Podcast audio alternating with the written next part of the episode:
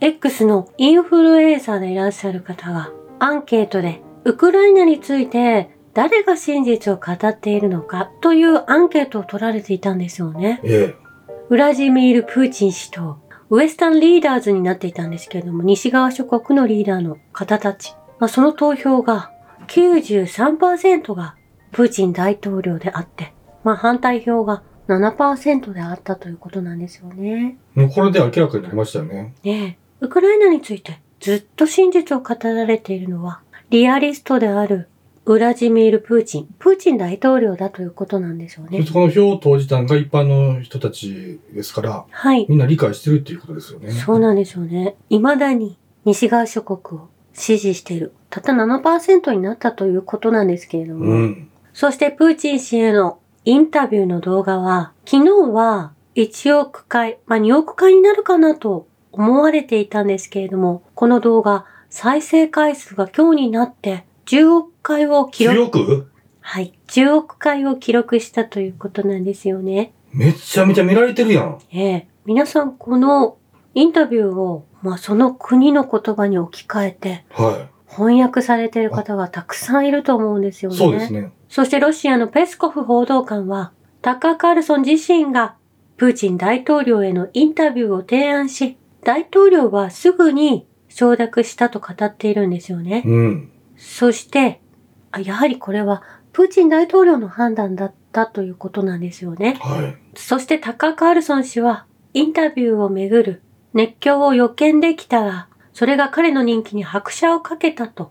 まあ、このようにおっしゃられているんですよね。うん。そしてインタビューの中の歴史の話について、ペスコフ報道官は、プーチン大統領の歴史的世界観は感情的なものではなく、まあ、具体的な知識に基づいている、まあ、一部資料によりということなんですけれども、は確かにこの歴史的な部分からインタビューは始まったと思うんですけれどもい。、えこれは西側諸国、西側の視聴者や読者には非常にわかりにくかったかもしれないが、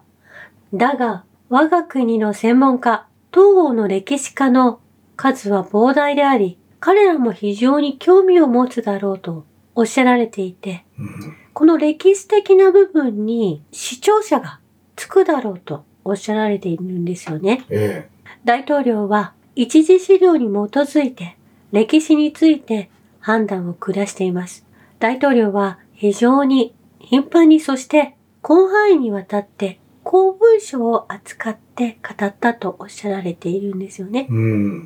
まあ、このタカ・カルソン氏のインタビューの前に、アメリカ・バイデン政府は、誤情報の対策ツールの作成を目的とした AI 研究に数百万ドルを費やしており、そのツールはソーシャルメディア、大手に渡される可能性があるとこれ、ニューヨークポストの記事で書かれていたんですけれども、はまあ、これに対する対策も、まあ、アメリカ側がこれを恐れて早急にそのように動いたということだと思うんですけれどい。も、うん。そしてアメリカの上院、共和党、マガ派、まあ、共和党のライノーが民主党と手を握り、ウクライナ、イスラエル、台湾への953億ドル、143兆円の巨額支援の法案を通過させたということなんですよね。リストも共和党も一緒にね。ええ、まあ、これ上院での法案が通過したということなので、次に下院の通過が必要になってくるわけなんですけれども、えまあそれを受けて共和党上院議員のランドポール氏は、ワシントンがキエフに600億ドルの拠出をする法案は、アメリカに住むすべての人々にとって侮辱的であると述べているんですよね。え。うん。この歳出法案は前回の1130億ドルに加え600億ドルを悪名高い腐敗した政権の財源に直接送り込むものだと強調されているんです。えそしてアメリカのマイク・リー上院議員は3時間56分にわたる演説でウクライナ支援法案を抗議し反対票を投じるよう促したということなんですよね。え。うん。このマイク・リー上院議員は、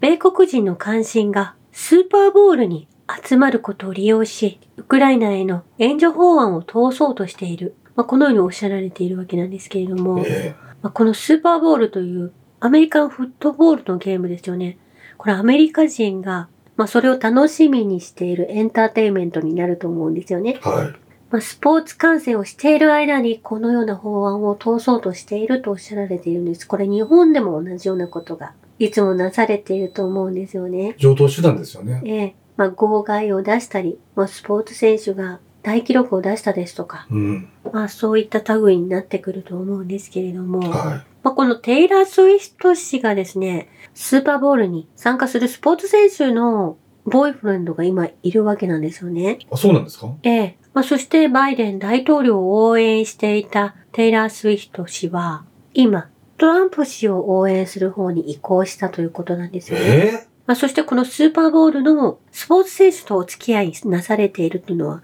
まあ、事実だと思うんですけれども、これ自体も、このスーパーボールに目が向けられるような操作がなされていると言われているんですよねー、。うん。まあ、3S 政策と同じような内容になってくるわけなんです。テイラー・スウィフトなんか昔は地味なカントリーミュージシャンでしたからね。うん。それがおそらく、あの、イルミナティと契約して、で、ててててててててててて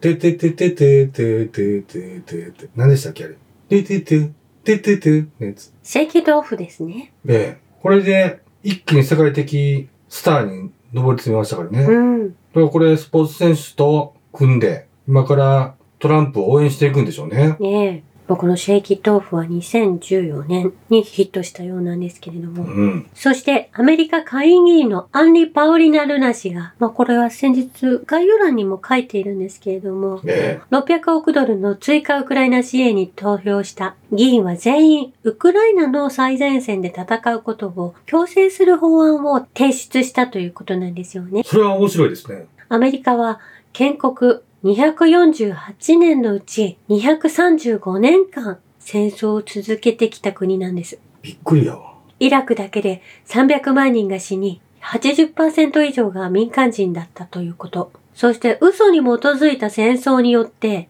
500万人の子供が孤児となり、900万人が全てを失って難民となった。まあ、それがアメリカだということなんですよね。うん。そして1日に20人の退役軍人が、自ら命を落とし亡くなっているということなんです。はまあ、この退役軍人への優遇措置が軽いものになってしまっているということなんですよい。ね。うん。ロシアと大違いだと思うんです。ロシアなんか一人3000万ですからね。ええそしてこれを見ても、米軍が行っていることこそがテロリズムであるということ。今まで、まあ、アラブ諸国や中東でのイスラム教徒の方々、まあ、その国にいらっしゃる方が一部テロリストであり、うん。アメリカは安全保障のため、アメリカを守るために戦っているという建前上、まあ、その国に侵入して基地を持ち、エネルギーを盗み、まあ、そこに住む民間の人々を殺してきたということなんですよね。え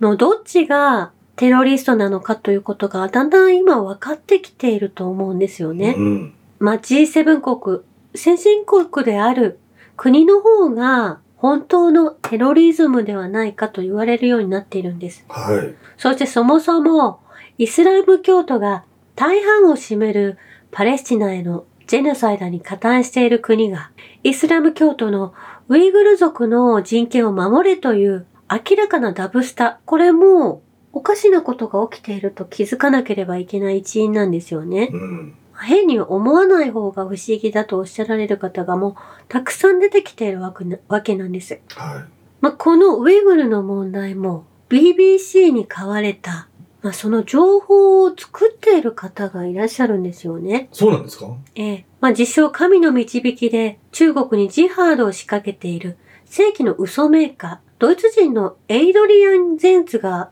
その一人なんです。あこの人が記事を書いてたんですか A、BBC に買収されたことが発覚した張本人でもあるんですけれども、は科学の精神を捨て、フェイクニュースの金に魂を売ったい。しょうもないおっさんやん。おじさんなんです。嘘メーカーなんですよね。うん。もうこれアメリカがそうであるのがわかるように、ええこういったフェイクニュースを作る方がいるということなんですよね。全然誇られへんやん。ええ。まあ、こういった嘘メーカーがこの戦争を引き起こしている。まあ、台湾有事もそうだと思うんですけれども、うん。こういったシナリオを作る方を利用しているのがイギリス、アメリカということになってくると思うんです。これがハイブリッド戦争の正体ですね。ええ。そしてロイター通信では EU、凍結ロシア資産を担保にウクライナを支援するベルギーの案を支持せずと、このような記事を出し始めているんですよね。はい。他国の主権資産を没収する法的根拠がないことが判明してきた。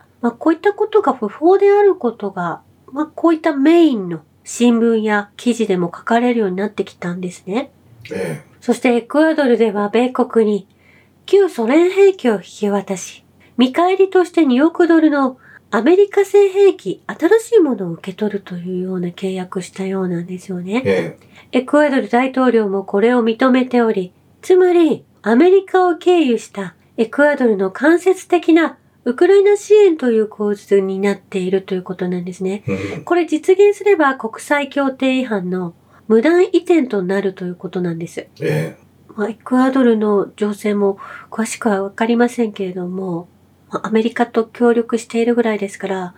国が豊かではないのかもしれないということなんですよえね。うんそしてロシア軍はウクライナ軍幹部のシルスキーの最高司令官の就任を祝った祝賀会を行っていたハリコフ州のカフェを襲撃したということなんです。この情報はまだ詳しくは入ってきていないんですけれども、うんロシア国防省もまだ公開していないようなんですよね。はい。ザルジーニが辞任されて、まあ、その後の役職に就かれたこのシルシルスキーさんですね。うんの祝賀会であったということなんですよね。えもうこのウクライナ軍の幹部、シルスキー氏の息子さんは今オーストラリアにいるんですけれどえも、はまあその息子さんはロシアを応援しているわけなんですよい。ね。そうなんですかそして父親のことが、嫌いなんですね。ええ、まあ世代が変わるとそういう古い考えが抜けてまともになることもあるわけですね。うん、そしてアメリカ支配下のパキスタンの選挙の結果なんですけれども、まあ、先日99%の開票時点でイムラム・カーン氏を支持する独立系候補が、まあ、リードしていたわけなんですけれども、はい。圧勝に見えたのはつかの間、まあ、その後インターネットが国中のネットが遮断さ遮断されれてますねてしまったとお伝えしたんですけれども、うん。 100%開票すると、得票数がかなり減って、え18,294の差をつけて逆転負けしたというような、絶対やってるやん、これ。ええ、まあそしてその開票結果には抗議は許されないという政府のお達しがあるわけなんですよね。こもんなことあるかいなんだもう、もうここで国民がん。これ爆発するで、これ、しまいに。今まで以上に、まあ、対象失踪になっていた、大勝ちだったところをですね、こんな風な不正が行われたということは許さないと思うんですよね。バイデンジャンプどころじゃないやん、もうこれ。まあ、そのような結果になっているということなんですようね。ん。そして日本の借金は、1286兆円で過去最大になったということなんですよね。ウクライナに支援するからよ。えー日本はウクライナ復興に158億円の拠出に向かっているということなんですけれども。えまあ、その支援を約束すると関係筋が明らかにしたということなんです。え。うん。復興支援のためと言われていますけれども、ウクライナに送ったお金は、この紛争前にも、まあ、京都議定書を使って環境問題に取り組むと、京都議定書ね。日本が言ってウクライナに支援をしたお金がは紛失されたというニュースは上がってきていたと思うんですいよ。ね。ええ。これなんでこんだけ日本からお金がボンボコボンボコね、支援ということでお送り出されるのかというと、もうこれ間もなく日本もアメリカも敗戦処理がされて財産を没収されるのをまるで自分の金のようにね、国民の税金を外に移して逃げようとしてるわけなんですよね。えーそして国民に増増税を強いるということなんですよね。うまあ、実際に日本からはウクライナにソイルアーマーという防護施設をあもう準備して運んでいるようなんですよね。えまあですが世界の情勢はもうそのウクライナの敗敗戦には向かっていると思うんですけれども、ロシア当局は2018年にクリミア大橋の爆破を呼びかける記事を書いたワシントンエグザミナー。これはメインではありませんけれども、この情報発信をするサイトになるんですよね。まあ、そのトム・ローガン記者と編集長のヒューゴ・ガードンを刑法、刑法第205条によりテロリスト認定したということなんですよね。はい。まあ、これ個人にこのような刑法を使って認定を出したのは、まあ、世界でも初めての例になるようなんですね。うん。まあ、このように、まあ、プーチン大統領がよく司法を使って問題を解決しなければいけないとおっしゃられていたのが、これ動き始めたということなんでしょうね。なるまあ、このように、クリミアを爆破を呼びかける記事を書いていたり、この嘘の情報を流したり、まあ、これはもう計画的に実際にクリミア橋が爆破されていますからほど。、うん。計画犯だとしてこのようにテロリスト認定をしたということなんですけれども、こういったことが日本のメディアもそうですけれども、まあ、個人の記者であったり、まあ、ニュースの司会者であったり、まあ、そういった方にも、まあ、このテロリスト認定がかけられていくのではないかとも言われているんですよね。まあ、徹底的にそういった人たちが、まあ、工作員であることの裏取りをさなされてですね、まあ、工作員として何かしら関わっている人たちがうん。取り締まられるようなことになってきていると思うんですよね。はそしてガザでは飢餓状態で魚を釣りに海に出ている人が増えてきたということなんですけれどい。もね、え。もうますます食べるものがなくなってきているわけですから、うん。イスラエル海軍はボートで魚を釣ろうとしたパレスチナ人6人を銃殺しているんですよね。まだはい。そして国連のパレスチナ難民救済事業機関 UNRWA は土曜日、ガザ地区にある UNRWA 本部の地下にハマスのインフラが発見されたという報道を確認できなかったと。まあ、事実そんな、そのようなものはなかったと述べているんですよね。普通に住民殺してるだけやん。ええ。そしてガザの人口の半分が、まあ、それ以上が、約120万人が避難して暮らしている地区。もう最南部のラファ検問所の近くですね。エジプトとガザの国境になりますけれども、まあ、そこの場所にイスラエル政府は、まあ、殲滅することを決定し市民に避難を呼びかけているようなんですよね。これ南に移動しろと言われて、北部が破壊され、まあ、そこまで逃げてくると今度はイスラエル政府は追い詰めた人々を殲滅するので、エジプトに避難してくださいとおっしゃられたりするわけなんですよね。でも、避難されている方々は、もうどこに逃げたらいいのかがわからないということ。そしてエジプトもそれを受け入れるとは一切おっしゃられていないんですよね。だからそもそもこれハマス枠っていうのも嘘でしたしね。ええ。で、それを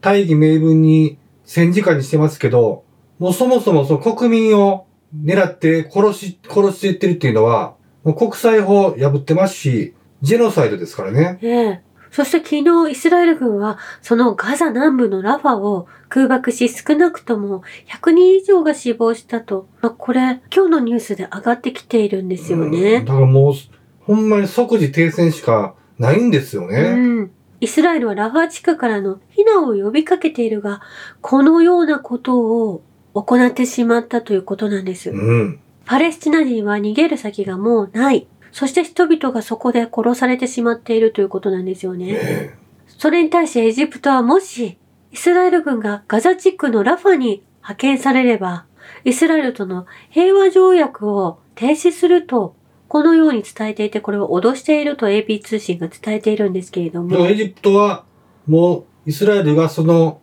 なんていうのラファ。ラファにイスラエル軍をが入ってきたら、もうこっちも動きますよって言うてるわけでしょええ。まあ、これ、動いても構わないきっかけになったと思うんですよねそ。らそうやわ、もう。実際に、エジプトは軍をこのラファ地区にもう完備しているわけなんですよ。えイスラエルがこの南部に逃げてきた人たちを殲滅、えう。もうん皆さん殺してしまおうとなすなされているのをもうご存知でいらっしゃるんですよね。ええもうこれは明らかに正当な攻撃になりますからね、エジプトはね。うんそしてイスラエル人の方々もガザ地区の飢餓で苦しむ家族への援助の物資の届けを数週間にわたり熱狂的な音楽に合わせて踊りながらですよ。まあそれらを阻止してきた、このトラックを阻止してきたわけなんです。踊りながら。ええ。イスラエルには国際司法裁判所の命令に基づき、困っているパレスチナ人に人道援助を確実に届ける義務があるのを怠り、このイスラエル人たちが、このような支援物資を届けることに対し混乱を起こしている。もう何もしない、援助は何もしないと、国民たちもそのような考えをお持ちだということが分かっているんですよね。いや、これはもう国連のグテレスも、ちょっとこれ責任追及されなあかん、あかんぐらい、これひどいことにはなってません。ええまあ以前、共謀してるでしょ、もまあ以前には、まあ、ロシアがガザに野戦病院を設立するという要請をイスラエル占領軍は拒否もしているんですよう。ね。うん。まあそこでも一旦介入しようとロシアが動いたわけですけれども、それが止められていたり、やはり武器を持って何をしでかすかわからないイスラエルの様子は今まで見てきたと思うんですけれども、えまあこれはまあ世界がもう介入してもいいと思いますし、えうん。まあ、イスラエル国があるべきかどうなのかというところなんですよね。もう私このイスラエル、パレスチナの状況ずっと見てきてね、これいつこれを止め、止めるんやろ。イエメンもレレバノンのヒズボラもソマリア大隊ももう準備してうずうずしてるだけでした、ううずうずしてましたからね。うん。いつ動くんやろっていうふうにずっと見てたんですけど、これいよいよエジプト軍が皮切りに戦争を勃発するかもわかんないですね。ええ。もう準備は万端だと思うんですけれども、はい。そこにはパレスチナ人がいらっしゃるので、いろいろと計画を練っていらっしゃると思うんですけれども、うん。これ1961年のケネディ大統領の演説の中に、世界人口の6%しかいないアメリカは残りの94%の世界に我々の意思を押し付けることはできないとおっしゃられていて、えまあ、それの、その演説に対しプーチン大統領は、それぞれの国の問題はそれぞれのやり方で解決するべきと同じことをおっしゃられていたんですけれどえも、うん。やはり今起こっている問題も実際にはそうだとは思うんですけれども、これアメリカが介入してパレスチナをここまで追いやってしまった、まあ、戦争好きなアメリカがですね、はい。まあ、占領好きなアメリカがここまでジェノサイドを続けてきたのはやはりそれを見て見ぬふりして仲間になってしまっていた人たちがいたからだと思うんですよね。そしてケネディ大統領は現実を見なければいけませんとおっしゃられていた。あとやはりお亡くなりになられてしまったんですよねだか。らそのケネディは世界の不均衡、これをもうすでにあの時に言うてたわけですよね。ええで、暗殺されたわけでしょそしてシオニスト評議会に外国代理人登録を強制していたのがこのケネディ大統領だったということなんですよね。ええ。で、これで、で、殺害されて、その後、アメリカはシオニストに乗っ取られて、属国になったわけですね。そうなんです。ケネディ大統領のお話もしようかと思うんですけれども、次の機会にしたいと思います。以上です。ありがとうございまし。ありがとうございました